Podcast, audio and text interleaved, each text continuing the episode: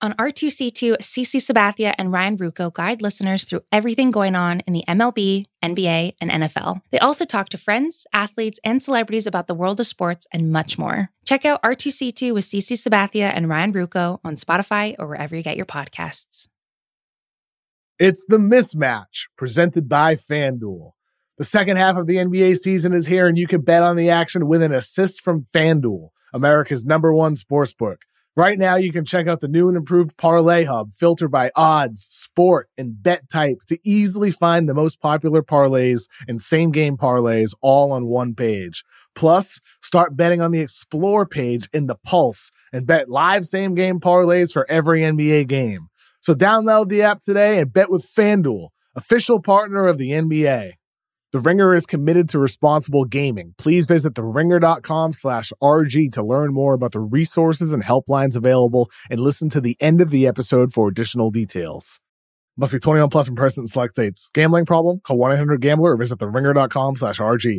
Today's episode is brought to you by Prime Video. Uncontrollable frowning, an inability to smile, an expression like you just smelled something rotten. These are all signs of resting binge face caused by too many streaming services. But Prime Video ends resting binge face so you can smile again. Easily find your favorite shows like Reacher Season 2. Rent or buy new release movies like Hunger Games, The Ballad of Songbirds and Snakes. Get everything included on Prime. And add hundreds of streamers like Max for True Detective Night Country. One app, one password, Prime Video. Find your happy place. Restrictions apply. Prime membership not required to rent or buy. Prime membership required for add-on subscription. See Amazon.com slash Amazon Prime for details.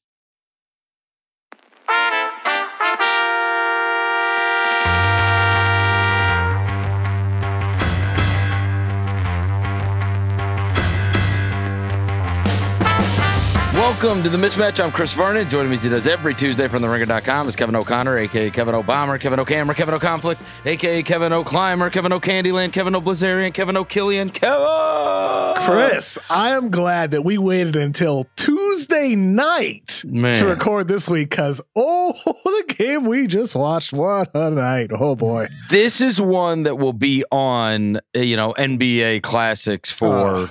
Till the end of time. I mean, uh, when you sign up to watch a playoff game, what you expect is not always what gets delivered. Um, but this exceeded all expectations. Denver boy. wins 147 to 140 uh, in a game five over Portland, which has been a highly competitive series. Double And- OT. Double overtime, and we saw one of the most unbelievable performances in the history of the NBA. In fact, no one has ever hit more three pointers in a playoff game uh, than Damian Lillard's 12 for 17. Um, he scored 55 points. He was 17 of 24 from the field, and he lost the game. I don't. I. I mean, Awful. it seems impossible that you could lose a game with that kind of performance. Steph Curry is tweeting about it. Kevin Durant. I mean, it felt like everyone was watching this game that was unbelievably on NBA TV. You know, they put it on NBA TV, and there it felt like everyone in the NBA community was watching this game because we knew what we are witnessing is something so insanely special, um, KD called it a spiritual experience. godlike. yeah. godlike, he Yeah, said. it was. He's God mode. God mode. I mean, he was. yes. look, there are so many things that happened in this game that I felt were huge.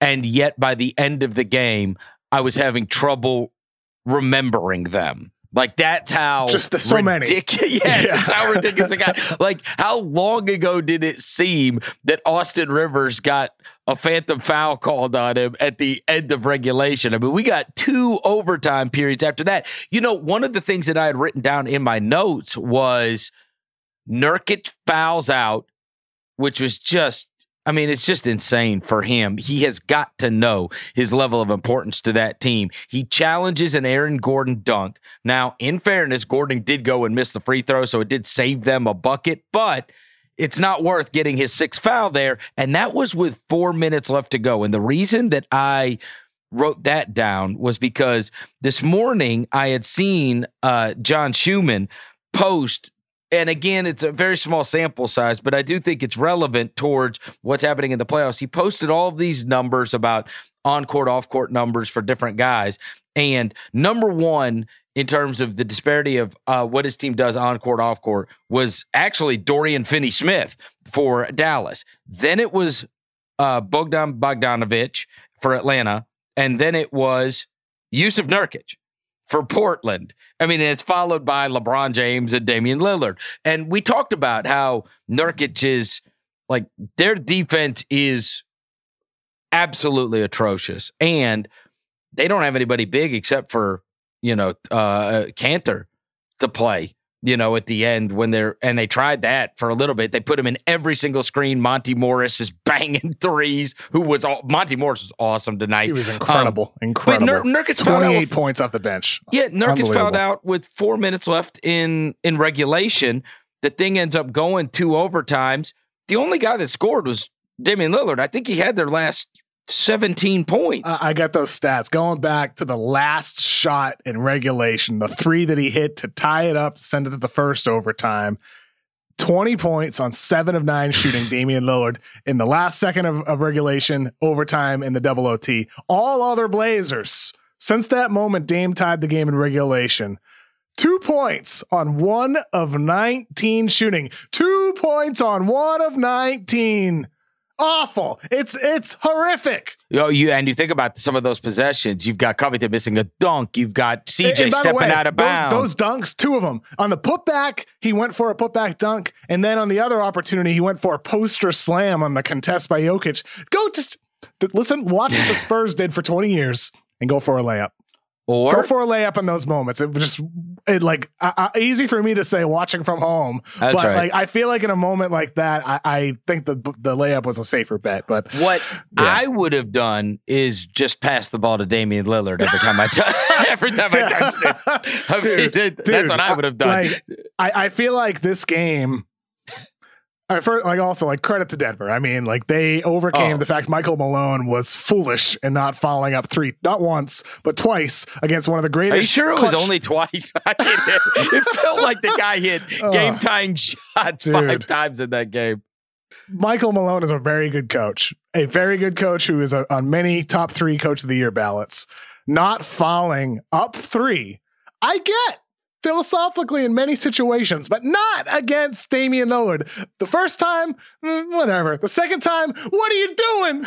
What are you doing? I don't know. You're not fouling them up three in the end of the first overtime. What are you doing? How are you letting him on an island get to that step back? What's going you on? Know? And by the way, that step back, wow like the footwork and the balance and the body control and the touch and the guts to hit that shot in that moment. Damian Lillard, what we just saw, 55 points on 17 of 24 shooting, is one of the greatest offensive performances I will ever see in my entire lifetime. One of the greatest clutch performances that we've seen in sports. I, mean, I can't think of many great clutch performances in a loss like of this level with the shot making that he had. Just it, it's sad because this Portland team this is what I've been hammering since before the season. Like this is, I, I, get Blazers fans being pissed at me for saying they were comically overrated before the year. Totally understand. Tonight's game is why. You have Dame go off for 55 with an all-time performance, a game that's going to be replayed over and over for years to come because it was that great, and your team goes two for 19 in overtime. Your team can't get stops down the stretch. Your team doesn't have enough support behind him. Your team can only rely on Enes Kanter, the guy who became a meme because his head coach said on the bench can't play Kanter. That I, I, just I look at the rest of this roster. CJ McCollum going seven for 22, 22 stepping out of bounds late in the game. I look at this team and it's like Damian Lillard deserves better. He just does. You, wow. you, like you can't you can't bet against Dame. You can never count out a team with him because of how special he is. But it's just unfortunate that against a team that just lost their second best player to a torn ACL a little over a month ago, that they're down in a series against them and not pummeling them. Damian Lillard deserves better than the supporting cast that he has. I am just telling you this as a friend. I would I would slow down just a little bit, be, only because of the way this is all playing out. It's not because over. they could because, win the series. No, no, because look, they're gonna. I think they will win Game Six. That's my opinion. They could. Okay, yeah, they could win the whole series. And then seven, all bets are off. And then it's feeding into and we're going to get to all these games, but just much different situations all around. If, if, we looked up and either of these teams are in the Western Conference Finals, not it's not going to surprise us anymore. Not a shocker. Because it, it, not a shocker. And it doesn't change my perspective that the supporting cast needs to be better. And like maybe like I'll look silly in the end, but I'll tell you what, if they go far, if they go to the West Finals, if they even go to the NBA Finals, it's because of Damian Lillard. Well, there's it's no question about that. There's no question about that. I mean, look, there's a lot of uh, rough supporting casts around there that are being pretty exposed by one player being out of the lineup. And I will give Portland credit because they have had big injuries the last couple of years and have been able to withstand them. Um, and and now look, that was just there's only there's only been two 50 point 10 three pointer performances in NBA history in the playoffs. They're both him. They're both him. And I, I, I, forgive me, God, I wish I knew who, who who, who tweeted this out, but it was such a it it, it, it stuck with me um, as I read it. They said, "What would we think of Damian Lillard if Steph Curry never existed?" Now, maybe Damian Lillard's not playing like Damian Lillard as Steph Curry never existed, right? Because of how much the game changed because of those Warriors teams. But you really do. You you you put that in perspective. He he was in the he was in the background, especially of those Curry, you know, winning the MVP, winning the title, all this kind of stuff. And has it's taken a, a long time for him to get full credit, first team all NBA, that kind the, the accolades and everything else. But I mean, he's right there, man. I mean, he's right there with anybody in the league. That is a bona fide superstar. Like Dame, Dame, Dame has a chance to be an all time great.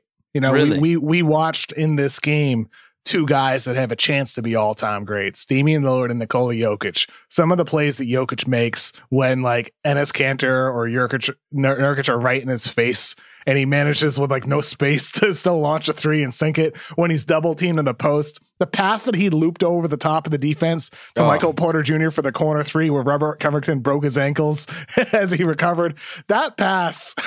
Look, Kev, to your point outrageous. about to your point, about about Portland and kind of what's around Dame and not delivering.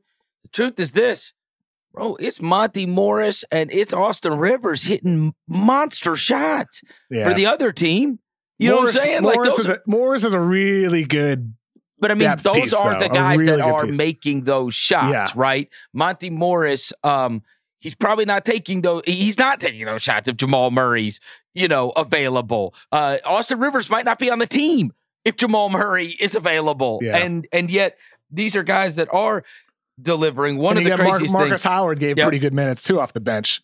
Well, the other thing is this could have been, and this is the way the playoffs goes. It, all of that stuff, you know, the the Malone stuff and whatever else, it'll all be forgotten. It just will because yeah. you won. It all gets forgotten. Exactly, Kevin. They were up 8 with mm-hmm. a minute left. Unreal.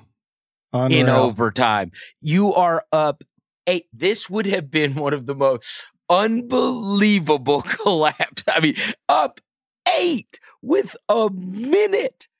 And Damian Lillard hits that three with a minute to cut it again. Now you're up five with a minute left to go. Who loses that game, right? And they ended up winning the game. So all that goes away. But I mean, you don't see a lot of eight point leads get disintegrated in one minute's time, and yet Denver uh, did have that happen to him. Uh, this is this uh, this is so evenly matched. It's such a good series, oh, and it's, it's I, I, want it to go seven. Round. I want to yeah. see them both in that situation um, against each other uh, because you got two you got two guys at peak of powers, you know, between Lillard Jokic and, and Jokic, mm-hmm. yeah, and they really you know, they don't have as good a supporting cast as a lot of their peers. And yet they are dragging their teams to this point to where they're playing so well, and that it's just it's a really good series. And that that that every time he would make one of those, that's just very few times do you watch something that's truly jaw dropping to where everybody's like, "Oh my god!" My phone exploded. I felt like everyone of everybody I know was watching that, and we're all in unison going, "Oh my god, this is insane!" He just can't be stopped. Yeah, it, was something else, man. I mean, I, I think these are the types of games that you know it's just special. It really is yep. special just to see these guys perform at this level. Damian Lillard, the shots he hit, Jokic, the plays he made. You know, uh, you know, I, I you, th- you said earlier that like D- Denver's bench and Portland's bench, the lack of a supporting cast. Like it's true. I mean, for Denver, part of it's due to injuries, and with Portland, like it's you know just young guys haven't developed, and other guys are like Nurkic was out and all that. But you know, I, I, think you also do got to give some credit to some of the guys on that Denver bench. Like they really played some strong minutes in this game. You know, I, I think Marcus big response uh, for Porter. I mean, what he had a dreadful game four. My, Michael Porter got going early. They called the first play for him, ten for thirteen on the night. I know, I know. Um, I don't know what his touches. The the tracking stats aren't out yet. It seemed like his touches were up from the first four games in the series. I'm curious to see what the numbers are after the game. But, you know, Markus Howard hitting some big shots, playing some quality minutes for them. Monte Morris, as you said earlier, just remarkable performance for him. Like he's always been Morris since he was at Ohio Iowa State was always a guy who just was steady. Like he came off the he came off the bench in the NBA immediately, could steady in offense.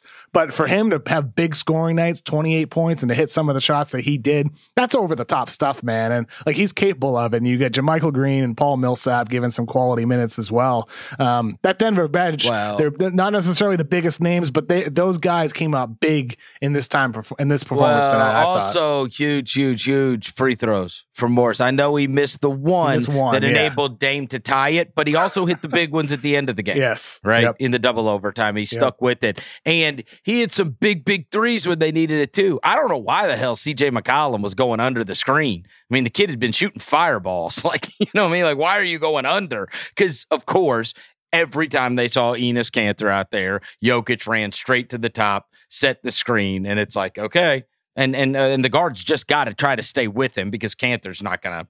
I mean, there's nothing he could do. They ended up just abandoning the Kanter thing and playing small it, it's tough, man. Like you know, Terry Stotts, a lot of Blazers fans would want him gone if they lose the series, and understandably so for some you know different reasons. The offensive system, you know, it's just the fact you're moving within the flow, not a lot of play calling. Maybe it would be better to have somebody who is more hands on with play calls, um, the defensive rotations and whatnot. But like you look at the bench and it's like he doesn't have a lot of options here. You know, you have Enes Kanter as your backup center.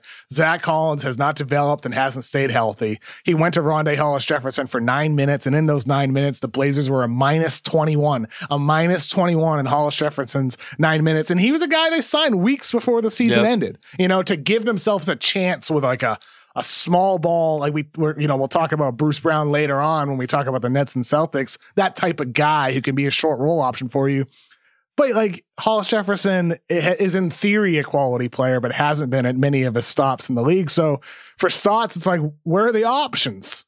Where's the options on the bench? The young guys just haven't developed. Nassir Little is not ready yet. Anfernee Simons is not ready yet. Like Zach Collins, like I said earlier, not staying healthy, not ready yet. It's just unfortunate that some of their draft picks that on paper make sense and maybe could turn into quality players years from now just aren't ready yet for a moment like this on a night like well, this when Damian Lillard put up the numbers that he did. It's just unfortunate um, that, that this night is going to be remembered in a loss. And one of the good recent moves that they did make was the drafting of Trent Jr., but they used that piece to acquire Powell.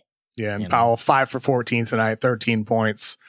And like Powell's had some great moments. Like, don't get us wrong here, but um, I don't think that decision. well, if they if they don't if he gets paid a fortune, well, yeah, and, that's the thing. Like we we don't know. Like they clearly didn't want to pay Gary Trent to make that deal, but that doesn't mean Norman Powell for sure will stay because there's going to be a heck of a lot of other teams that would love to have Norman Powell on their roster. Oh, for sure. And I and yeah. and you know to read the stories, uh, I think uh, Norman Powell's representatives think that he's going to be getting you know, Bingo. like a twenty million dollar contract. You know what from, I'm saying? From what I understand, there's a strong possibility of that. Yeah, I mean, Yeah. there's there's guy uh, that that that shooting guard market. I mean, there's going to be guys out there that are getting a lot of money. He's a good get- player, man. Like Yeah, that- he is like a good that's- player. That's why they made the deal. He to Yep. me here's here's here's what I my like we'll have more like breakdowns of the Blazers like depending on what happened in the series. But my theory is this: if you're the Blazers, it makes sense to have Norman Powell on the roster if you plan to trade CJ McCollum. I don't think keeping all three makes a heck of a lot of sense. That's fair. But if if your plan is to flip McCollum elsewhere, keep Norman Powell, pay him whatever it takes. A Powell Lillard backcourt because of Powell's defensive ability and his shot making ability makes a heck of a lot more sense if you can flip McCollum for a bigger wing or a big or it's like whatever it might be. It just makes sense to me. But we'll see what happens. There's a lot more time to discuss theoretical possibilities, but that that just makes it make more sense for me.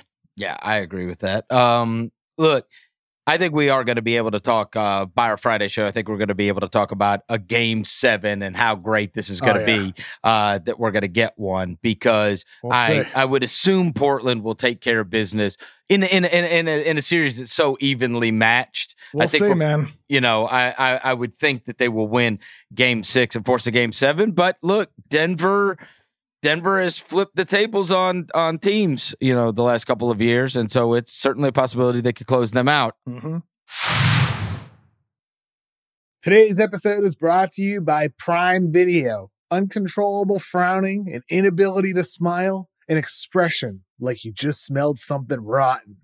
These are all signs of resting binge face caused by too many streaming services. But Prime Video ends resting binge face so you can smile again. Easily find your favorite shows like Reacher Season 2. Rent or buy new release movies like Hunger Games, The Ballad of Songbirds and Snakes. Get everything included on Prime. And add hundreds of streamers like Max for True Detective Night Country. One app, one password. Prime Video. Find your happy place. Restrictions apply. Prime membership not required to rent or buy. Prime membership required for add-on subscription. See Amazon.com slash Amazon Prime for details. It's crazy that the game that we all were focused on was the one on NBA TV. Uh, Spero, Spero Dedes and uh, and uh, and uh, Greg Anthony on the call for that one because the premiere game was on TNT. Ooh boy. and that game was over in about 20 minutes time. Um, yeah, like early second quarter is like, eh, time to tune out. Down. I mean, look, it came out of the box, and Booker is just, I mean, I- he he's shooting fireballs. He's got what 18, I think, in the first quarter. Are we sure Devin Booker's good? Are we Yeah. sure Devin Booker's not a, a, a bad team, good stats player? Are we sure that's what he is? I think we're sure. Um, and the other guy, Cam Payne. Which you know everybody loves these kind of stories, Oh, yeah. and Cameron Payne. Um, you know I've talked about this. I talked about this actually years ago. Now I can't remember who he's playing for. Maybe it was during the bubble, but Cam- campaign. He's a Memphis kid, so like I've a, I'm very aware of his story, and he went to a small high school. Uh, you know, private school here uh, in Memphis. Uh, it was it's actually the same school that Marcus All went to, uh, no less, Lausanne. And he, uh, uh, Kevin, I know of kids. I had a I had a I had a dad that's one of the like the ones that like loves all the prep basketball and everything. He sent me a picture of this amazing fifth grader that he saw tonight in some AAU tournament. And I'm like, bro, what? Like my now my son is in that grade, so it was relevant. But I'm Yeah. just tell I'm telling you that in in a small town that's a basketball city, there's nobody like that comes out of nowhere that you haven't heard of. You're usually aware of who all the best players are by the time they're freshmen in high school. At least by their junior year, you know of them. Cameron Payne just went completely under the radar on the Memphis and national basketball scene and grew a lot from his freshman to whatever year and uh, senior year. And then he gets this, you know, uh, uh, this uh, uh, recruiting offer at Murray State, turns himself into a damn lottery pick there. And everybody's like looking back, like, what? Like I never even like you know you people go and see high school basketball games in a town like Memphis, right? And any big prospect that's coming out. So when Thaddeus Young was coming up, the games were packed. When James Wiseman was playing, the games are packed. Like I never even heard of Cam Payne, and turns himself into a lottery pick. Then he's out of the league. He's over Yep. in China, Yep. for goodness sakes. And he ends up now 26 years old, I think. And there he is in a massive pivotal playoff game. What do 16 14 points in the Six- first- Yeah, 16 points in 19 minutes for the whole game. 7 11 shooting. Unbelievable. It's a shooting for shooting from outside, getting to the rim, doing it all. Just a heck of a performance. you want to talk about a, a story of sticking to it. You know, I saw that there was a meme going around about there was one of the quotes uh, from the Bulls when he went there, and it was like this picture of Cam Payne with the quote next to it. I think Ja Morant tweeted it actually because Ja Morant's a Murray State guy. Yeah, yeah, And yeah. it said, the quote was, We knew after the second practice he's not an NBA player. Uh, and then it's like anonymous Mm-hmm. Bulls, whatever. Now, of course, all those Bulls people are gone now. or I saw our buddy uh, Kenny chime in with that one. Uh, but all those Bulls guys are gone now. But it is just Kenny the- Beecham. Kenny. Yeah, He's got his new show called Game. that's right. It's been pretty And- good. and uh the so all those bulls people are gone but i mean the, the cam story is one of total persistence and you have guys like that just like we talk about rivers or monte morris or these are guys eh, they show up in the playoffs man. and they make a name for themselves. Uh this is when the lights are the brightest. And so you know obviously we talk a lot about chris paul. We talk a lot about devin booker deandre ayton and how awesome he's been. Oh yeah, and it's fantastic. but it's the Cam Paynes of the world that you're not you're not counting on that. And yeah, i don't know what the hell the lakers are counting on tonight because they just got their ass kicked from the beginning it was terrible and I'll tell you what though, with with Phoenix, it's gotten to the point that you sometimes you are counting on it from Yep. Cam Payne. Like he has proven himself time and time again this season that this is legit. This is for real. He has spoken at many press conferences about you know his growth and his maturity and how you know going to China, eh, like he that was like a wake up moment. Like this is time to lock in and, grow up and work harder and work smarter. And the player that he's turned himself into by doing that is really an example of what you put into it and the mindset and approach you take to the game. And I, I think it's admirable. And I think it's great to see him perform at the level that he has all season long, especially now in the playoffs against the Lakers. Being up 3 2, Chris, the Phoenix Suns just got to win one to advance. All right. What's your confidence level that they get this series over with and end up the, with the win over the Lakers? i'd say six Six out of 10. yeah i'd say six right so i'm, I'm going Yeah. a little bit above a 50-50 shot right i'd say 60% right now because they've got that 3-2 lead um and it might be a little bit higher kev honestly because i do not um just covering all of these games of teams uh, different iterations of teams and injuries for so many years that groin thing they, they call this stuff whatever they want to the groin thing's like the hamstring thing Okay, it Lingers. is a muscle and muscles don't Mm. heal. Right? You the, I've seen ankles that when a guy takes off a shoe, it swells up the size of a bowling ball, and you're like, oh my God, he's never. And then they ice it and they treat it and they shoot it up and they do all manner of things and they get that swelling down and they've got a pain tolerance that but you can you can deal with it, right? Rex The Ryan's muscle- loving this. the muscle thing you can like massage you can do your massage treatments and all this kind of stuff but th- man it is just it's uh, like it's you gotta heal and the other thing is this he said the achilles thing too like you're just worried about all manner of things and he wasn't good by the way before he went out of that game and so what percentage do you get we saw what a debilitated anthony davis gave you in the last game. They need the great Anthony Davis in order to beat this Phoenix team. Now, we do need to monitor the Paul stuff too, right? Because every time we think Paul's healthy, Paul is Something banged up again, Yeah, yeah. right? Uh, but let me just read you the Lakers starters tonight. LeBron James, 9 of 19 for the field, 24 points. Andre Drummond, 2 of 5, 7 points. Markieff Morris, 1 of 2, 4 points. Kentavious Caldwell Pope, 0 of 1, 0 points, and he got injured and had to leave the game. Dennis Schroeder, 0 of 9 from the field, 0 of 4 from three, zero points in 25 minutes. Unreal. The decline of $21 million contract annually during the season. Bro, that's 35 points, 24 of which are hmm. LeBron James. Hmm. I mean, that's just impossible. Yeah. Impossible. Yeah. What was Frank Vogel thinking with this starting five? Like, I'm curious. Was he not thinking because you're putting Markieff Morris in there with Andre Drummond when the pretty clear solution and like I feel like a lot of Lakers writers, a lot of Lakers fans were like, start your guy Chris Marcus at the five, with LeBron James at the four. I think I saw that tweeted out by so many Lakers people that I follow the last couple days. You would not believe it. It's like, yeah, it makes a lot of sense. Maximize LeBron James with Gasol spacing the floor at the five, and start Drummond and Morris. Just kind of, kind of odd. It was an odd decision. I was texting with one of my buddies before the game who's a Lakers fan about this, and he's like, I don't know, maybe this will be uh, like inject some energy, you know, with Morris getting in the starting five. Oh, it's like, but he, but he's like, I don't know about this either. Well, I don't know about it.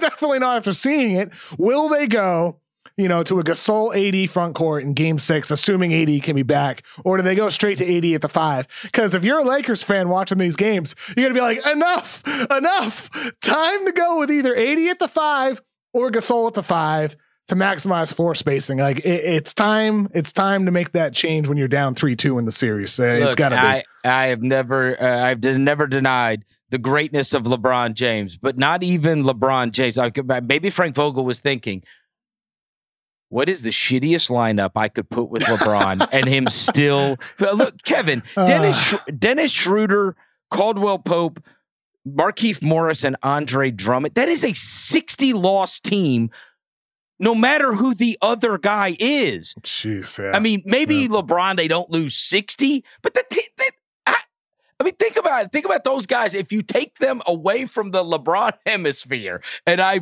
and I told you next year the whoever just name the team the uh, you know uh, the uh the the, or, the Orlando, new expansion team the Seattle Supersonics yeah, the new expansion team in. Seattle is going to have Dennis Schroeder, Kentavious Caldwell Pope, Markieff Morris, and Andre Drummond. And, you're, bet, as, you're bet against them. four of their starters. It, dude, it wasn't. It wouldn't matter who I told you was the fifth starter. I mean, it doesn't matter. That's just that's terrible. And by the way, um, outside of you know, I mean, KCP was there for it last year too. I mean, this is the playoffs. This is like Who's won something? That's why uh, part of the reason why people talk about Marcus. At least Marcus Gasol's won something. You know what I mean? He's been part of winning. Hell, Montrezl Harrell has won something. Caruso has won something. He was at least part of something that won. You know what I mean? Those guys. What are we talking about here? I, I just, I just don't get it. Like, I, I really, I really crazy. don't get it because I just, I don't understand. Like I said, it's not that like the writers are are correct. It's not like the they analysts. Are. It's not like you know at Tim underscore NBA who runs a great website, B Ball Index. It's not like he's right about everything the Lakers should do. But it just seemed like the logical step to take is to maximize the floor spacing. And, and, and you know what? It might not have made a difference tonight with a different starting five. It might not have made a difference one bit. To your point, Chris, because even like inserting Gasol into that conversation and it's not going to be like a great no. team. It's just not. It, but here's the thing: what they did with uh, Chris Paul, he went out there and like uh, he said, uh, "Hey, uh, hey, you guard by uh, guarded by Markieff Morris, come set this screen real quick." Bingo. Okay, Bingo. boom, we got to exactly. switch. He literally drove right past him and laid the ball in exactly. with, with with no rim protection, no rim protection. So he just drives in. I mean you're going to play against the Suns who bop the ball around and Ayton's just kind of do it. They don't run plays for Ayton. What the hell are you doing with two big oafs in there? You know what I'm saying? Like he's cleanup guy. The rest of them, Crowder's popping it around, Booker's popping it around, Cam Payne, Paul, Miles Bridges, or uh, uh, I'm sorry, not Miles Bridges, uh, Mikal Bridges, and they're throwing car- cross court passes and whatever. They got you in scramble mode, and your scramble mode is two big oafs. Yeah. I mean, like, I, what do you you expected Andre Drummond and Markieff Morris to close out? I mean, you got this star-studded coaching staff there. A lot of smart coaches, Crazy. some of which were former players and different levels of basketball. I, ju- I just don't get oh, No, it, Chris. I don't get it. And, and, like, and like I said, though, it might not have made a difference. Phoenix played tremendous from the opening tip. That team is great. They could make a run here. They could very well beat the Lakers. I picked the Lakers in seven before the series. I'm picking the Suns the rest of the way now. You think I'm they're going to win? I'm picking. I'm picking the Phoenix Suns the rest of the way now. This team. This team is checking the off the boxes. Chris DeAndre Ayton. Every single game this series has been some of the best basketball that he's ever played in his entire life, and he's played some great games this season for the Phoenix Suns. He had his best game of his life in that game one win that they had this series. Mikal Bridges, Cameron Johnson, some of these young guys on this team checking the boxes role players. Jae Crowder, they're up in the series despite him starting 0 for 100 to start the series 3 for 9 tonight. If he gives them a good game in a game six or a game seven, they very well could get away with this. This team is checking all the boxes. when I was talking earlier and I was giving you those numbers uh that uh that John Schumann had put out those uh on off court and, and I listed all the way down to I believe Yeah. LeBron and Lillard uh were the guys. So I went through that list just to look at it because Nurkic was so incredibly high, as was Dorian Finney Smith, Bogdanovich. Um Crowder's right there. Crowder was on the list. I mean, this this, this is the entire list. Finney Smith, Bogdanovich, Nurkic, LeBron, Damian Lillard, Joe Harris, Crowder, Jrue Holiday, Joel Embiid, Luka Doncic. I mean, it's crazy to see the Mhm. name in there, right? Yeah. You know what I'm saying? And it doesn't, and he's 0 for a million. He makes a three like once a year, it feels like right recently. And yet you see how vital he is on off court numbers. They have been outstanding with Crowder on the floor. Um, and he is a you know uh, for for for as many shots as he misses sometimes, he is a role player that does keep the ball moving. He he doesn't make defensive mistakes. He rarely is um taking some ridiculous shot. He's got to make open threes. Like that's it's not like he's taking a million contested ones and you wish he would stop at some point, but hell, they win when Jae Crowder's on the floor. For sure. He's a good player. And one other amazing stat here uh, via StatMuse Schroeder is the first Laker to go scoreless in a playoff game while attempting nine plus shots since the Lakers moved from Minneapolis to Los Angeles in 1960. No. Since 1960, the first time. That's wild. It's never happened. Not since 1960, according to StatMuse. First Laker to go scoreless, attempting nine or more shots. That's remarkable. The Lakers have been to, I don't know how many playoffs since then. History. A lot. a history. lot. That's Yeah. historic. Yeah, that's we saw That's a insane. historic performance. Maybe well, let's just frame it in the positive. Tonight, we saw a historic performance by Dennis Schroeder. something we've never seen. And in fact, Unreal. something your father never even saw. Oh, God. oh for 9 from the field. Like, uh, those guys did not exactly uh, come along with uh, with LeBron James there for the fight. And unreal. again, they got to have good, great Chris Paul. They do. Got, yeah, I I mean, unless AD doesn't play again, we'll see. The Lakers without Anthony Davis just looked. Uh, They they looked they looked off defensively. It, se- it to me it seemed like the regular season Lakers defense was great without AD and without LeBron. They still were awesome. But the playoffs, it felt to me watching the game that the Suns came prepared to expose every hole and get to the basket, get layups, create kick out opportunities for threes or attack closeouts with a rotating defense. It just seemed to me the Suns were prepared to expose them. And that's what the playoffs do.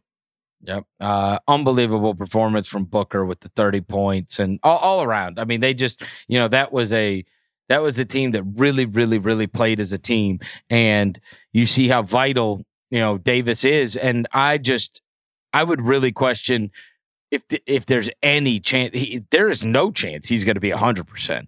None. No way. No. It's just how good can you be not 100%? And Yep. at least the evidence suggested in the last game he wasn't good at all.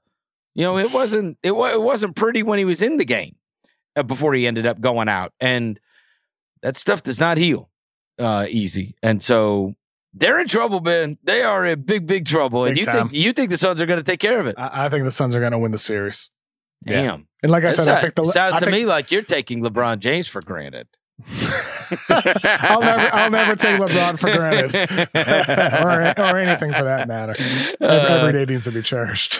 yeah, we have. Uh, well, look, that is not one that we all we all bemoaned the fact that damn man, after all these years, the Suns get there, they get that second seed.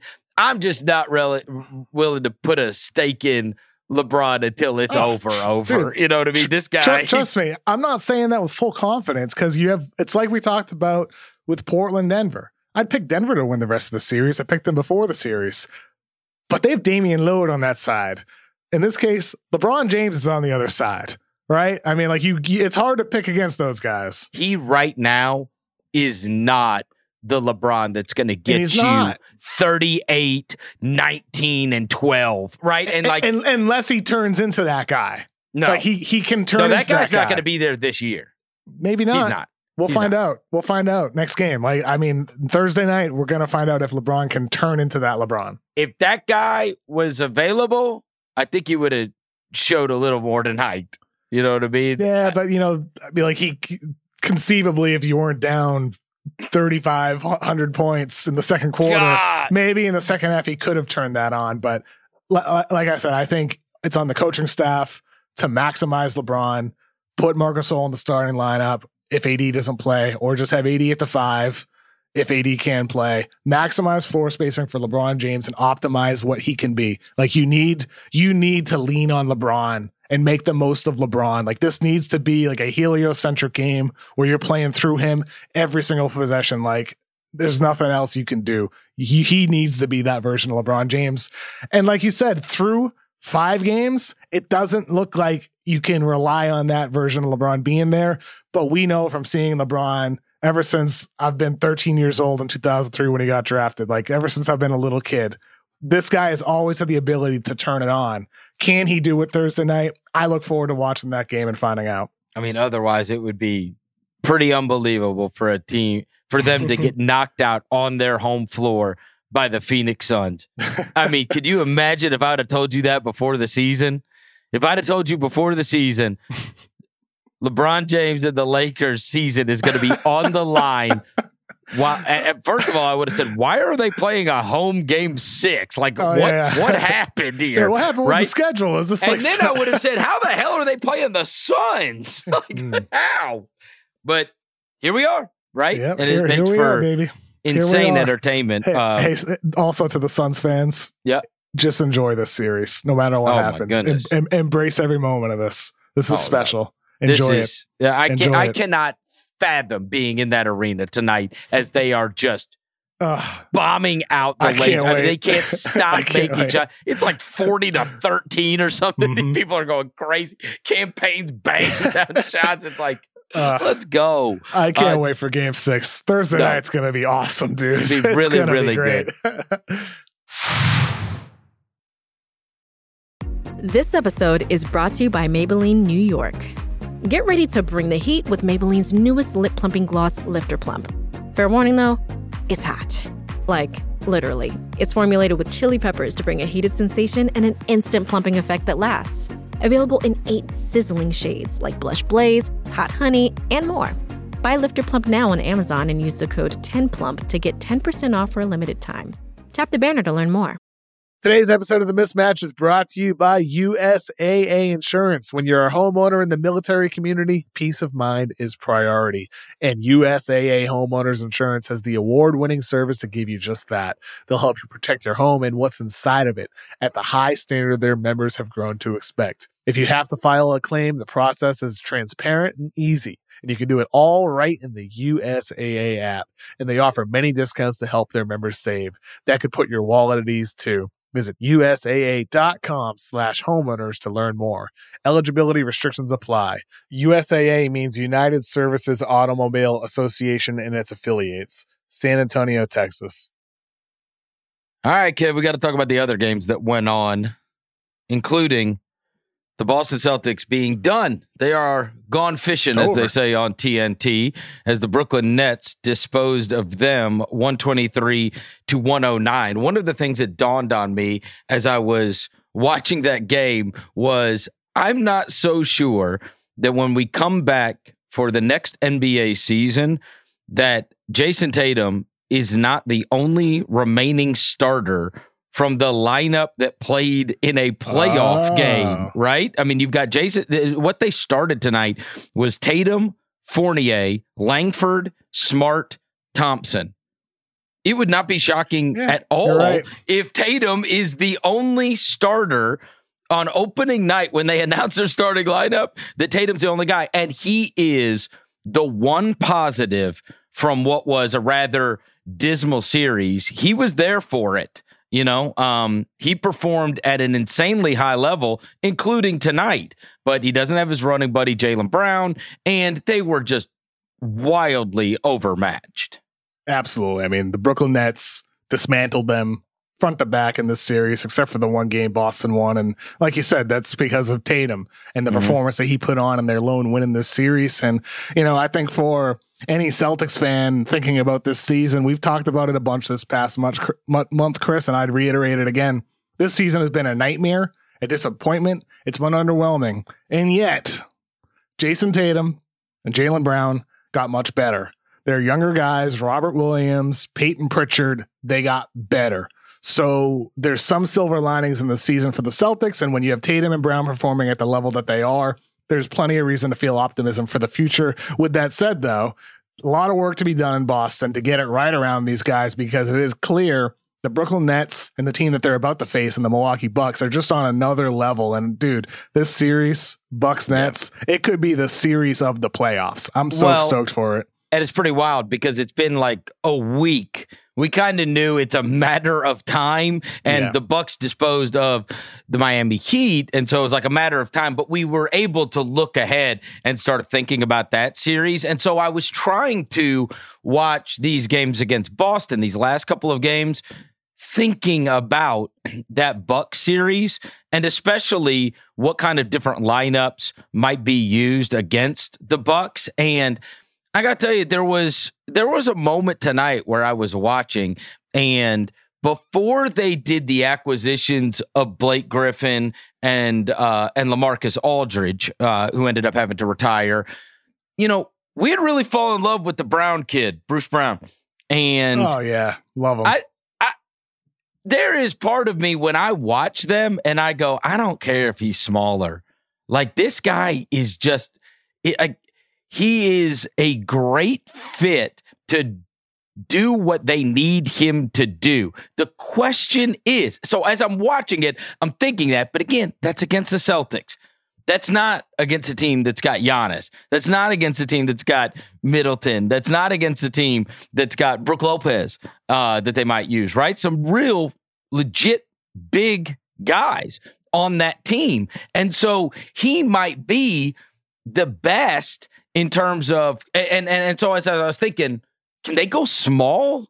Like can they play it small and just play that way? Obviously, you'd play Lopez off the court and then just try to match up all around uh, with the Brown thing because it they feel they feel like they're eh, more eh, because he's just a constant passer. It feels like there's more like they care if Blake Griffin scores. That's how it feels to me. How about that? that that's the best way for me to say it. It feels like they care if Blake Griffin scores, like they're setting Blake Griffin up. Nobody cares if Brown scores. He's just like doing everything else, you know, just being your consummate role player. And you got you got stars, but he's doing dirty work, right? And I Yeah. know Blake can do some dirty work, but Blake still he's you know, he is he's uh, fit into this role, but it does feel still feel like when he sets a screen, like, hey, you better look to get him the ball, or they they are looking to get him the ball as he rolls to the basket. Whereas nobody nobody cares if Brown touches the ball. With Bruce Brown, he plays bigger than his body. Yeah. And, you know, I, I love watching that guy play the heart that he plays with. You know, he has the ability to do the heavier things for that team. He can defend some bigger guys. He can defend some smaller guys. And that's what I'm so looking forward to in the series against the Bucks. And we'll have a lot more time on Friday's show, which we're going to be recording on Thursday night. So that'll be in your feeds Friday morning or late Thursday or wherever you are somewhere in the world uh, listening to the show. Because uh, the series starts on Saturday. That'll be game one on this Saturday. So uh, we'll have a lot more time to talk about it then. But yeah, man, like I think just my initial thought, you know, about this series is similar to, to Bruce Brown. Like the Nets, they switch so many screens. Bruce Brown, he's kind of like one of the faces of their versatility. The Bucks, this playoffs in the first round against the Heat, they switched 18% of their pick and rolls uh, against the Miami Heat. Last season and throughout the entire postseason, only 7%. Dribble handoffs, they switched 26% of handoffs run by the Miami Heat in the first round. Last postseason, only 5% total, the entire playoffs. So the Bucks, we talked about it throughout the year. They've changed their defense. It worked against the Miami Heat. How will it work against the toughest test of them all in terms of offensive production in the entire league in the Brooklyn Nets? I'm stoked. I can't wait to do more research over the course of the week for our Friday show to talk about more about this series. But um, man, uh, like more than it's just going to be fun. It's just going to be fun more than Look, anything else. You, you know, I I view this as kind of a good versus evil in a couple of different ways. Not that Brooklyn is evil, but as you should. It's it's the homegrown small market team that did it through trades. They they're they're the one free agent they were going to get flopped. Yeah, yep. they draft they yep. drafted these guys. They built it organically. They mm-hmm. you know Khris Middleton was once a throw into a trade, right? With the they Pistons just many moons ago. Yeah, I mean, and and and they built that, and their star stayed when he could have gone anywhere else, right? Instead, he signed up for the long haul there. And meanwhile, you have three guys that could theoretically be the best players on their teams. And instead of having their own teams, just decided to all pile together in order to create a, a super team, as it were. And the other thing is, you watch those two teams, and one of them shares the ball and plays this team basketball in a much different way where they've got to do it as a collective than their opponent, right? You, you might be lucky to see a two pass possession if you're Brooklyn. You might also see a six pass possession you know, for Milwaukee with the way they uh, they pop the ball around. And so the way they play basketball, the way they were built, all of that stuff. And I want to believe that in the case that if they were able to beat Brooklyn, that maybe it does, at least in some ways, bolster guys to believe I don't have to go and team up with other superstars in order to achieve the success that I want to. Because there is a feeling of if you're up against that, I can see how there is a feeling of despair right? That like I like this is what I, am like. You're either going to get with it or you're not because there's there's always going to be guys that are trying to get together and and to play together, and obviously Durant and Kyrie, you know, wanted to go together as a unit, which they did, and then James Harden was able to force his way to his handpicked team. That's where he wanted to go, and he was able to make that happen. And so I don't know. I don't. Uh, it's my opinion. That's not good for the league overall. If that if that takes place, right? You don't want stars in markets being able to say, "Hey, I want to go there. I know you signed me up for this." you know, massive financial commitment, but I want to go play with my friends on this team and go start that up. And I mean, be, it's good for a couple of teams, but the league as a whole I'm not so sure that that's the case. And so I, you know, I, I am not, I, I, I'm not having to make this up. I really do feel in a lot of ways, Milwaukee exemplifies so much good about the NBA, and Brooklyn is, you know, I mean, and God, I want to believe that you have to play together. You know, I want to believe that you have to like play together and unless you're unless you're the Utah Jazz and then F you if you're the Utah huh? Jazz and Rudy Gobert and Donovan Mitchell and all yeah. those guys then if you're Chris Vernon it's F you to them but that's no. a different situation No, I respect the Utah Jazz. I like the way. Uh, look, I don't have any problem. They, Oh, they, yeah. they play the right way and Oh, they yeah. built up the right way. Don't don't bring Utah. I don't No, want to talk totally, about Utah. totally. I do not I- want to talk I- about the Jazz. Chris, Chris uh, just kidding. Anyway, like I, I know, like as you know, you respect that. It's just you know, it's Gobert style that we talk about. But anyway, like to your point though, you mentioned how the Nets are like the evil side. I feel like you can look at them in two different ways. Yes, they they signed Kevin Durant and Kyrie Irving. They traded for James Harden. This team is a super team with these all these guys. Easy to hate, easy to look at and say I don't want to root for that team. But like on the flip side, you can look at this as a team that botched the first time they tried going for this by trading for Kevin Garnett and Paul Pierce, trading away their entire future, killing the organization, trying to build up from the bottom. And they did. And then in the 2018 19 season, they had a fun team that made the playoffs. Kenny Atkinson, a head coach, Joe Harris, Caris LeVert, Spencer Dinwiddie, and they Jarrett Allen sacrificed all of them. and, and all of it, all of it. Yep. So and and that's that's like where the weird part is. They they, they sacrificed it, Chris, but that team and what they built up towards is what made the organization at least appealing enough for Durant and Ky- Kyrie Irving to choose. So like it's both I think are true in their own respective ways.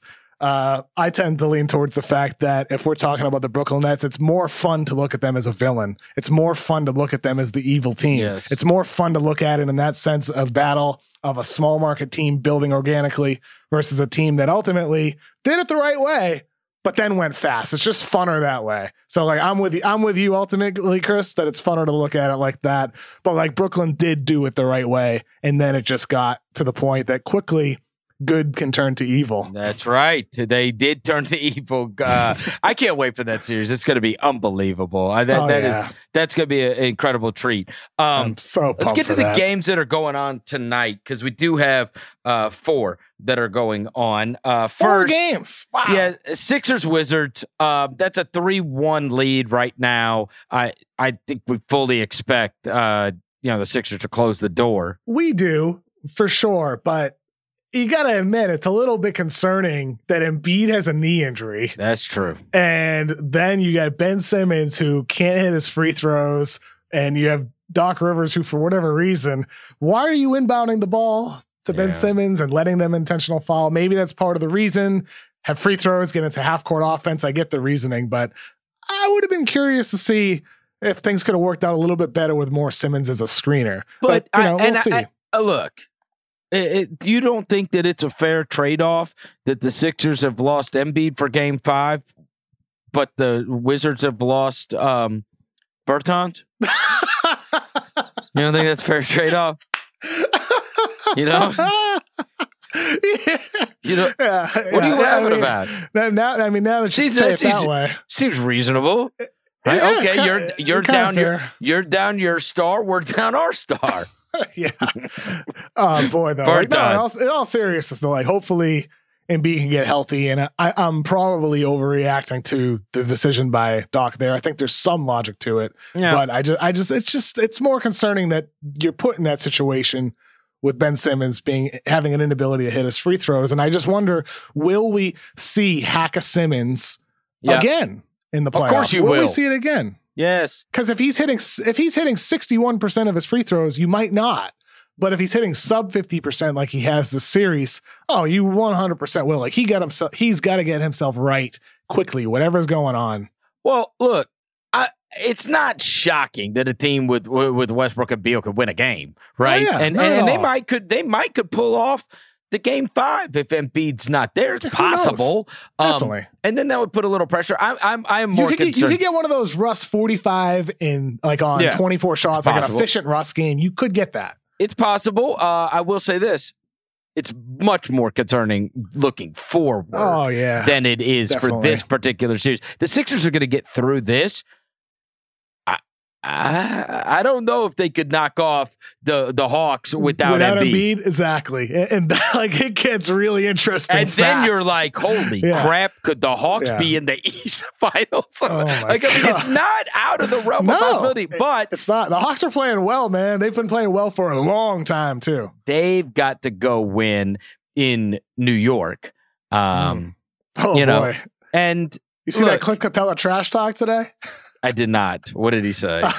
oh, good grief! What now? so he was talking about how, you know, the Knicks are trying to push them around, be tough and all that. And then he goes into this little quote right here. We can be physical, but we can win games as well. Now you're coming to our home to win this game. We'll send you on vacation. Oh, good great. we'll send you on vacation. he's really feeling that's himself, a, that's huh? A, that's that's a great line if they win the game. It it's is. look bad if they lose it. But um, yeah, this this Atlanta team is uh they're playing at a high level right now, dude. Well, They it's really like, it- it- look, two things. The Knicks thing has been intensely fun. Um, you know, the whole season, the fact that the Knicks are relevant again, the fact that they got the seed that they did, and and now the reality has been when you look through and Trae Young has performed at a star level for the Hawks, and Bogdanovich has been absolutely awesome. They've gotten Collins going uh, a little bit, uh, and they've got guys that are contributing. And on the other side, when you look at the Knicks, their best player has been Derrick Rose, and it like this isn't 2011. It's 2021. Like you can't. I love Derrick. Your best player can't be Derrick Rose, right? And and that has been the case. Your third leading scorer has been Alec Burks. I mean, it is what it is, right? I mean, because you don't have Julius Randle's field goal percentage is 27%. It's your this guy's going to make all NBA.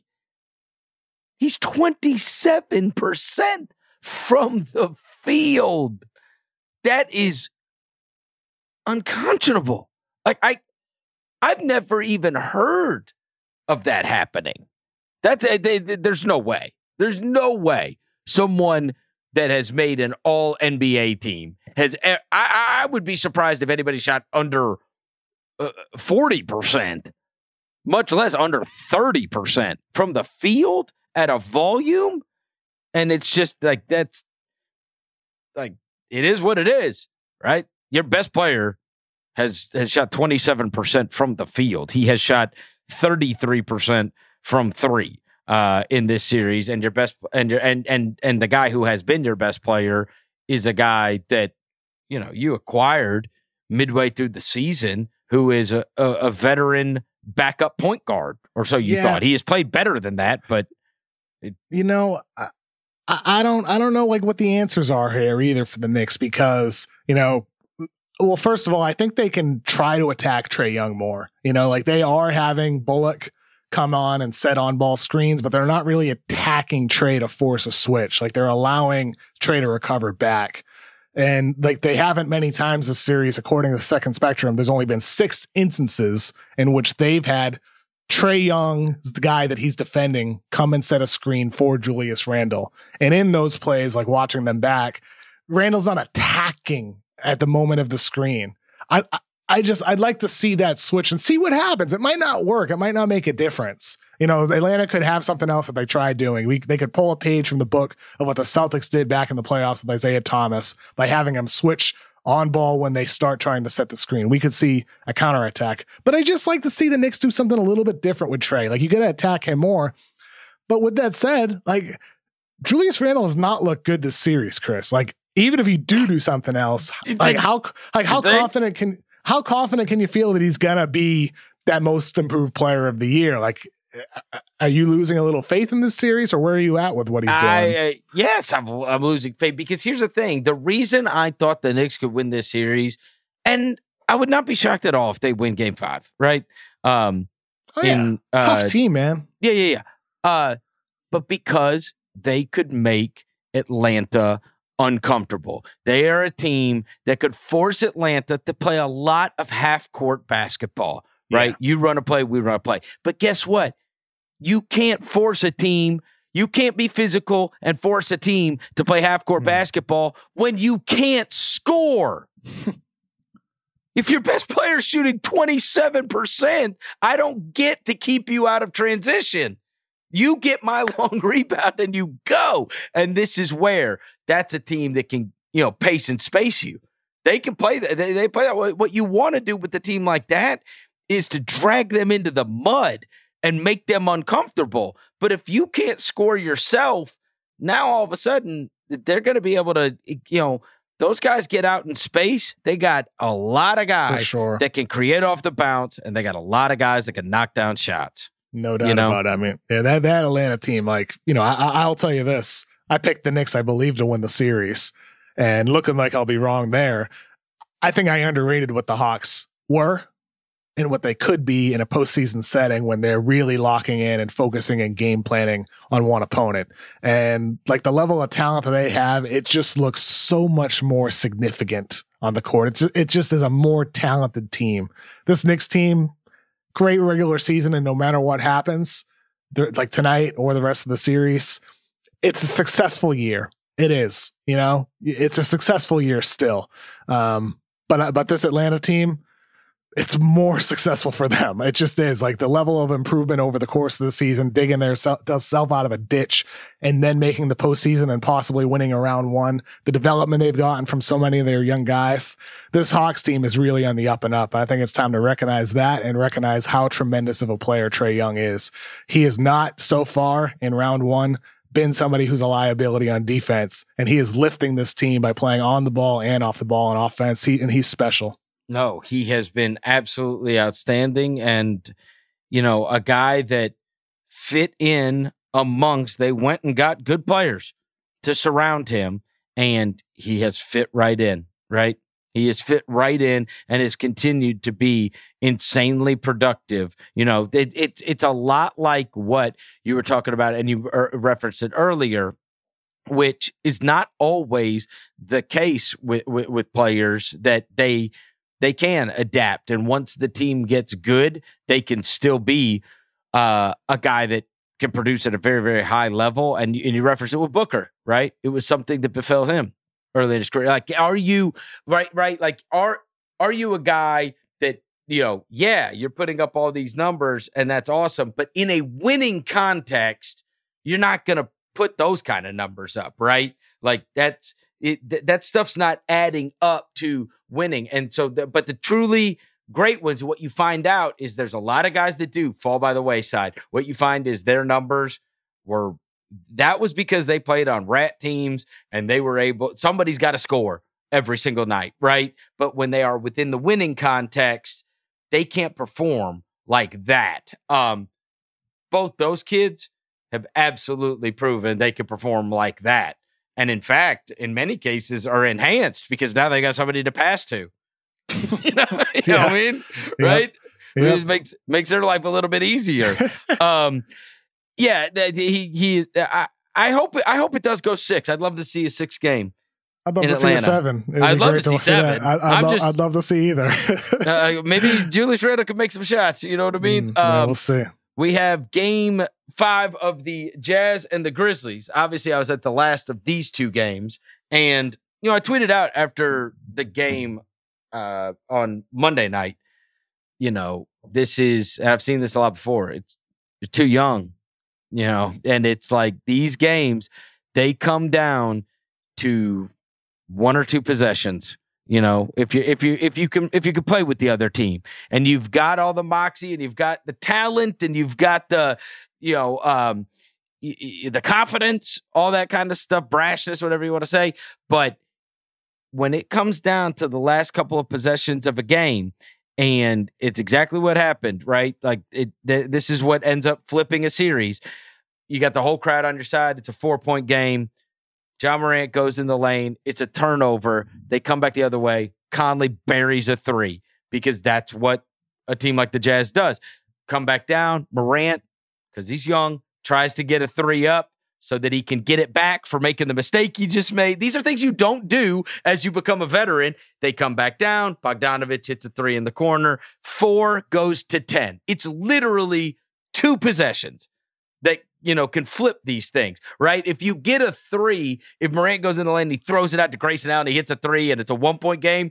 Maybe it's a different world, but that's why they win 52 games. That's why they're the number one seed. And I have after getting to see them up close and personal, you know, and I've seen them now several times this year. Um, they remind me so much of the old timey Spurs. They really do. Yeah, You know, I, know what you a- mean. Yeah. much more so the, than the, other the teams. efficiency and the, like how crisp they are. yeah, it, the ability to share the ball and uh, pass to get the better shot. The other thing is the difficulty you have getting on a run against them. That they sure. constantly make timely shots in order to make your run stop, right? You're not going on typically all of these games it's like a 12 to 2 run or in the case of the Suns tonight a 24 to 1 run they had against the Lakers. Like you see run, you see double digit runs all the time in the NBA. You do not see that much at least um against the Jazz because they've got that old Spurs thing and it's unsurprising cuz Quin did come from Popovich, right?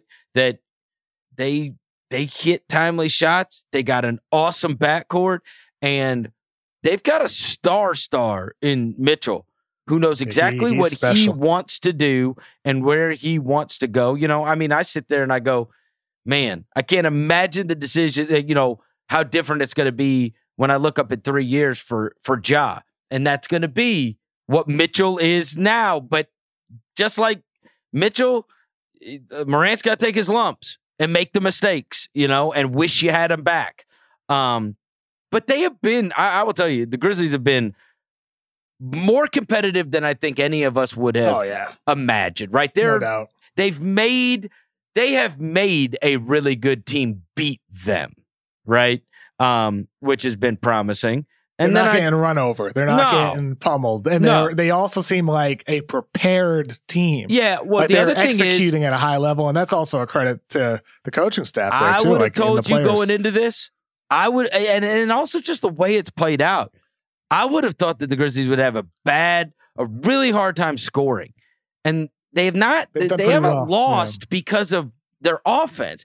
They've lost because they give up All Star game Yes. level scores. Do you know that the I I Jazz shot follow up on 49% from three. 49.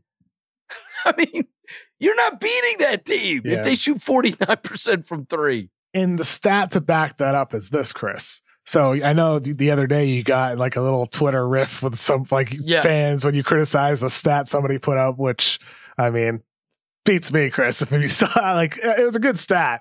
This this stat is in that same spirit. Okay. Okay.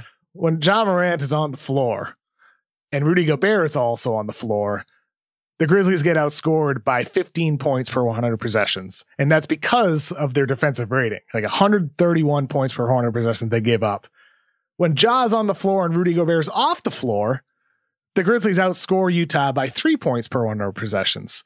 And their defense is really good in those situations. Their offense is slightly better too because Gobert's not on the floor, but it's their defense that's been the difference. Like you said, they're not losing this game because they can't put points on the Jazz. The Grizzlies have done a pretty good job at scoring with, with or without Gobert. It's the defense, and that's a credit to the Jazz offense. And that's why this team, they have a real legit shot to get to the finals, Chris. That offense is better than people give it credit for. This isn't the Utah of past years. This is a potent, high scoring offense, and it has been all season long, regardless of the level of opponent they're against. And they could very well go all the way. I mean, do you feel the same watching this team like in your building, or do you still doubt them compared to some of the other favorites that are out there? I think that the drop Uh, again, you could we could do the defensive analytics stuff if we want to.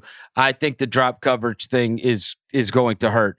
So I think at some point it, it hurts him? Ru- Ru- Rudy oh, I know it will. I'm watching. Ja Morant average 35 points a game.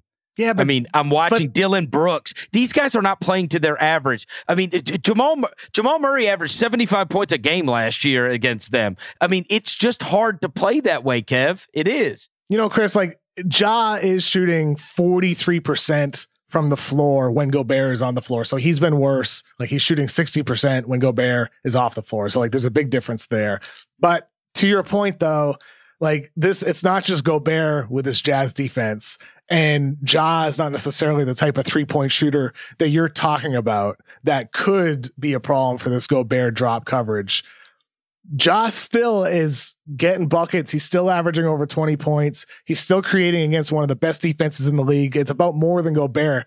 It's not just Gobert that makes this defense really good. And Ja is still putting up numbers. Like you have to be coming away from this feeling really, really good about Ja, where he's at now and what he can be in the future. But Kevin, when Ja is on the floor with the start, that's what I was telling this guy the other day. I when know. he's This on is- the court with the starters, he's playing 40 something minutes. The, I know. the- the Grizzlies bench didn't could not score against the Pistons with Wayne Ellington and Isaiah Stewart. Yeah, but- that's but- not because Rudy Gobert's on the floor. It's because they can't score against anybody, and he's on the floor with both the bench and the starters. And when he's on the floor with the starters, the starters aren't having a problem, Kevin. They're not having a problem scoring when he's out there with the starters. The problem is when the bench comes in. The Valanciunas Morant offensive rating was 120. That's what I quoted. I mean, of course, it's harder for Ja Morant when he's out there without a center that No has to be worried And- about, and- right? Like, I mean, and, by, and by the way, Valanciunas is dang good. No, he is Like, good. He he's way underrated, I think, na- nationally right now. He's a really good center. that's all I was saying. When a center is on the floor, Hmm. If you just let the guy stand in front of the basket without anything to worry about, then you've got a problem on your hands. But I'm, I'm watching these games. It's not as if there is some massive deterrent from him being able to score. He's so he's doubling his averages. Like for God's sakes, Curry might average 65 points a game against that because he can shoot. Josh shooting 25 percent from three, by the way, and it went down last night. So what's the number now? Less than 20? He's shooting less than 20% from three and 59% from the field. And that that's the interesting thing is in those 55 minutes, um, Ja is four of seven from three during that stretch. Interesting. well, we need him to shoot more when, when, when, when, when Gobert's in the game, I guess. I don't know. Um, I just think that guards have an easy time with that because if you can set that screen up top, now all of a sudden, if he's not going to come all the way out there, your guard is either given a runway or can knock down threes. And so in Ja's case, it's given a runway. That's why I say if Curry was playing against that, boy, I don't know what you'd do. Seriously. I, I, I guess you'd have to blitz with somebody else. But I mean, I just think Draymond coming out and setting that screen. Yeah, I mean, you saw what Murray did last year.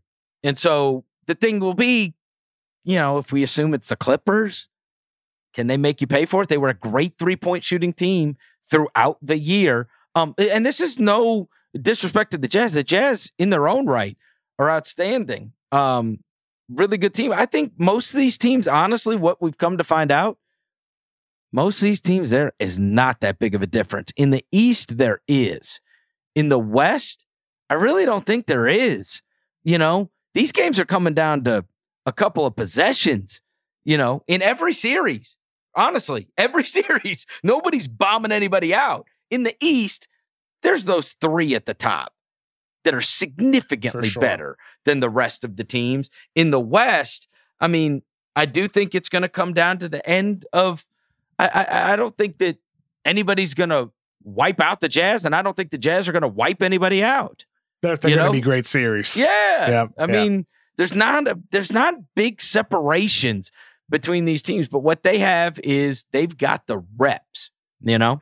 Uh, do Um, you, I will say this though. Do you feel in the Dallas LA Clippers series that separation is happening before our eyes? And I'm saying this after our conversation last Friday. we need to apologize. When, we when we, We do. ripped the Clippers, how the No, tables have turned. I'm, I, I'll lead the way. I apologize. I apologize to Ty Lue. I apologize to Kawhi Leonard. I don't apologize to Clippers fans. I don't care about them. But I I do apologize What? to those individuals that I might have hurt. I hope I inspired you. Um, well, look, I'm not going to take all of it back because you were stupider than hell in the first two games. But when I when I goofed about Ty Lue saying, "Oh yeah, they shot that way here. Let them shoot that way at home," like I don't. I, I'm sorry I goofed on you, man. Because the truth was, those were super outlier shooting performances. they were, and it just so happened it happened twice in L.A. And there has been a severe regression to the mean. And you've got a banged up Luka right now. And he does not look right. No, he doesn't look It's right. He, you know, he throws that court, cross court pass, and he tried to do that in that last game, and he was in friggin' agony when he did it. You know, because I don't know what he did. This nerve thing. They say he couldn't feel his arm, and I mean, he's just not that guy. How many times did you see him? I saw this happen one night. He, if you go back, they got waxed in Memphis uh, towards the end of the season, but he had flipped over like a, uh, he ran for a loose ball and he flipped over a table and he landed like flat on his back, right, during that game. And the rest of that game, I kept telling my buddies, I'm like, this dude is hurt because he was coming up the court and he was like just throwing the ball to Brunson or whoever else. And he was just running off to the side, like to be a decoy. And you saw a lot of that in that last game. And I was like, bro, he never plays like this. He is the offense. He is conducting this entire operation. And when he's banged up, that's when you know. When he's not right, he goes and uh, just tries to play decoy and like doesn't want to really be part of the play, but he knows he's such a threat. They're guarding him out there. So maybe it could create space for the others. But I mean, he has to be amazing, Luka. But I, I take back completely what I said about the Clippers couldn't beat them uh, four out of the next five games. Um, it's a, it's a, it's it's horrendous. I mean, they Kawhi Leonard. it- those games in Dallas, he looked like the best player in the universe. I'm not Yeah. kidding.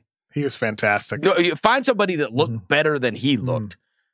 He said, "What has he got? 120 something points in four games? I mean, he's like snatching the ball. He's driving straight to the hole and freaking tomahawking. And he's, I don't, I don't know what the hell got into this dude, but he is going ballistic. Kawhi looks in control of Yes. everything that's happening on the court, everything that's happening. And that is like the mark of a legend, right? The, the guys who can do that. And th- that's the level he's playing at right now. And for this Clippers team and this Mavericks team being limited with Luka, we don't know what he's going to look like next game. And Kristaps Porzingis as well. The lack of self creation ability like he it, it it hurts in situations like this if you can't go to your other player your other max player your number two and get a bucket from him that that's a problem to me and and th- this is a situation where you could use him to have the ability to step up so this clippers team has a real opportunity right here to not just win you know four of the next five they can win four straight like that very well could be a possibility here um, with all these factors at play. Like the Mavs gonna have either KP get going, Luka be healthy, or another hot shooting night. Because this Clippers team, with the level Kawhi's playing at, leading them, going to be hard to stop them as well. Well, the first couple games, the best player on the floor was Luka by a pretty wide margin, Yeah. right? And that has flipped, and as has the series. And also, you know, I'm not going to let Ty Lue completely off the hook here because he did, you know, it, it it took him it took him getting beat twice at home to to to, to wake up a little bit on some of these, you know, who I'm going to roll with. Uh, deal. Batum has been good for him, so I I got to give him credit on that for believing that that would be okay. Um, but you know, a lot more Rondo and virtually no Pat Bev. I mean, Pat Bev was just he played five minutes Yeah. in the last game, right? And they're not running Zubac out there trying to be big, you know, because that's not that's not when they're at their Uh, best. A lot more Terrence Mann. A lot more lot man. He, he's he's been terrific. Like that. Like we got a lot wrong on Friday. well, but we Terrence, said Terrence, they had, Terrence Mann is one thing. Like we, I think a lot of Clippers fans wanted to see, and it's and it's helping. one of the things we fought about, and I do uh, about this was, you know, look, it looked it looked clueless in those first two games. I'm Oh, not yeah. gonna I'm, I'm not gonna apologize for saying that or or, or saying he might be a bozo because he did bozo esque things. Um, they he did in those first two games. We said they have the goods. they've got the better team. I mean, they do. They've got the better roster. they've got the better roster. It's just why? Why is this happening? I mean, honestly, I feel that way. Um, I, I don't know if from top to bottom the Lakers have the better roster, but even with what they do have, the fact that you know Andre Drummond plays over Marc Gasol will forever be the stupidest thing that I've ever seen in my life. it's just it's just dumb and it's insulting and it's it's a, it's a pathetic thing to do to an all-time great like Marc Gasol, Andre Drummond. That's a disgrace. Andre Drummond and Mar- Marcus or Markieff Morris running around there like two oafs trying to find Jae Crowder and Mikal Bridges. Um, again, they've got the goods. They've got guys on their team. Mar- Marcus Morris. They could do whatever. Who cares? just, just I can't stand either of them. I couldn't help it. I don't. You know, I don't care. Uh, leave that in. I don't. I, I like that I mess them up because it doesn't matter to me. Six or one half dozen. They both annoy me. oh god. but but I mean those teams have the goods. They do. Some teams Uh. you just sit there like like we we made the excuse for Terry Stotts. Who the hell you want him to put in, bro? Nurkic goes out of the game. What do you want him to do? You want to play? You want to put Derrick Jones Jr. in play But center? Not, not a fan of Harry Giles, Chris. I mean, no, I'm not. I, lo- I I I wish Harry Giles. Talking about injuries, I wish Harry Giles is Oh, one of those did too. guys. Boy, I wish he could have stayed healthy, man. Oh, like he, oh, he, you! Oh, he- Kev, I wish you would have been in my room tonight watching Yeah. Celtics Brooklyn. Well, maybe not because it, it would have been a hard watch for you. yeah. But when my son, that was a tough game to watch. when my son, with absolutely no context, okay, he doesn't know anything about, is goofing on Jabari Parker, and I'm explaining to him how awesome, and I pull up on my phone. Duke Jabari Parker highlights. He goes, That is not the same guy. I said, Yes, it is. Wow. I said, It is the same guy. I said, He played at Derrick Rose's high school. He won four state championships. Oh, I thought this guy was going to be a big star. He's jeez. like, he's like, he can, can he dunk? And I'm like, I don't know. I don't. think It doesn't look like it. But he didn't. Hmm. He didn't. He knew nothing. He knew I nothing had- about him except he's watching I- TV and he's like, "Is that Jabari Parker?" And I'm like, "Dude, that's a Dude, I- sad one to watch." I, I hadn't thought about the experience of what that must be like, you know, to be a kid who doesn't know about like how great of a prospect Jabari Parker Oh seemed to my be. god! What a shocker! What a shocker to William, huh? Yeah, well, look. Well, no, he went through it at a very young age. What, I told. what a twist! I told that I told that story years ago. You remember where the first time when we're playing basketball and he's like, he's asking me about Thabeet. And I said, Yeah, we took him second. He's like, and he just wasn't any good. No, he's the worst basketball player ever. And he said, uh, well, who else was in that draft? And I was like, you know, Steph Curry, James Harden, you know. I'm like, go. He's like, we could have had Steph Curry and James Harden. I'm like, just shut up. Go inside. Talk to your go talk to your mother. We're not talking about this anymore. End of discussion. By the way, I have to say one other thing about Jabari Parker, though. Another guy, multiple torn ACLs Oh yeah. in his career. Yep. He had a one great season in Milwaukee. Like it seemed like things were getting better for him. Maybe things would have been different if he stayed healthy too. You know, like a lot of careers are derailed because of injury and whether it's like underperforming or what.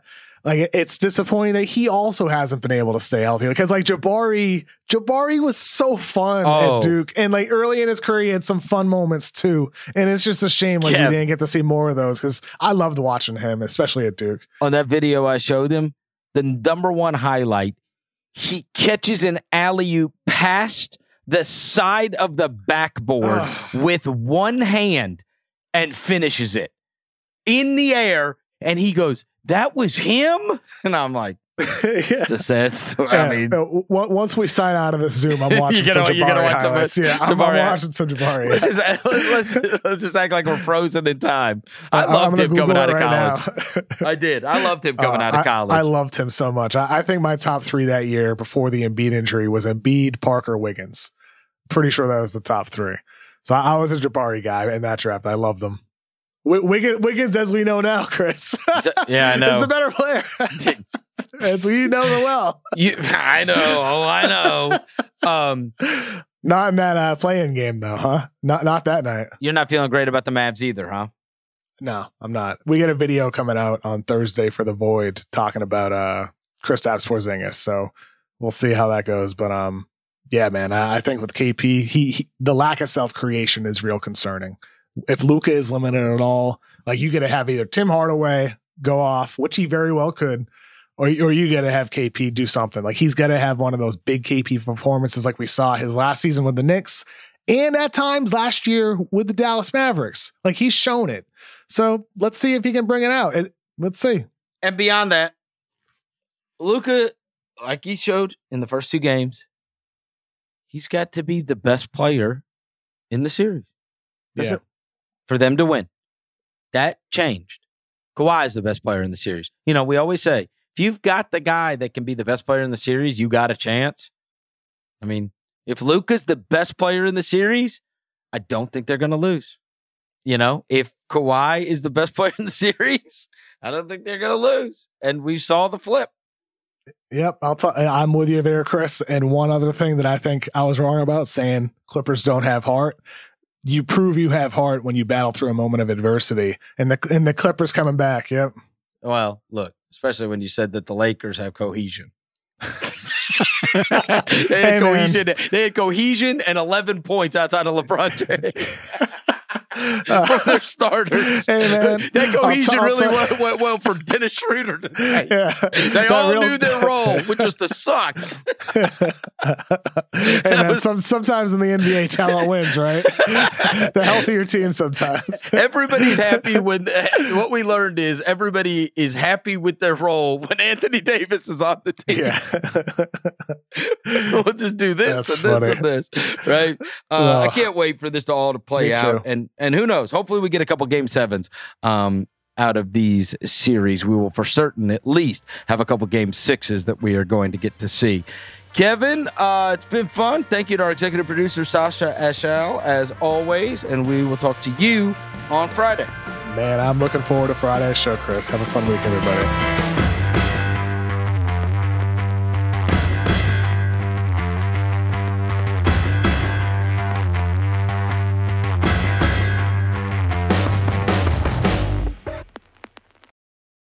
This episode is brought to you by Maybelline New York.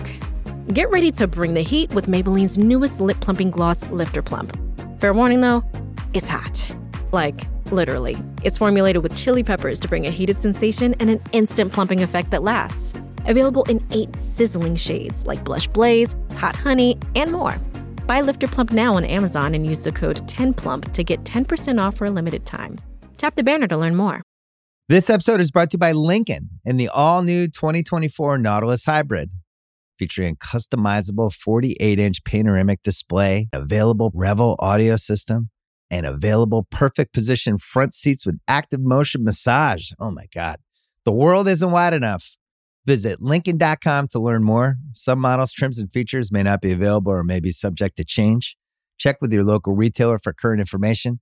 Lincoln and Nautilus are trademarks of Ford or its affiliates.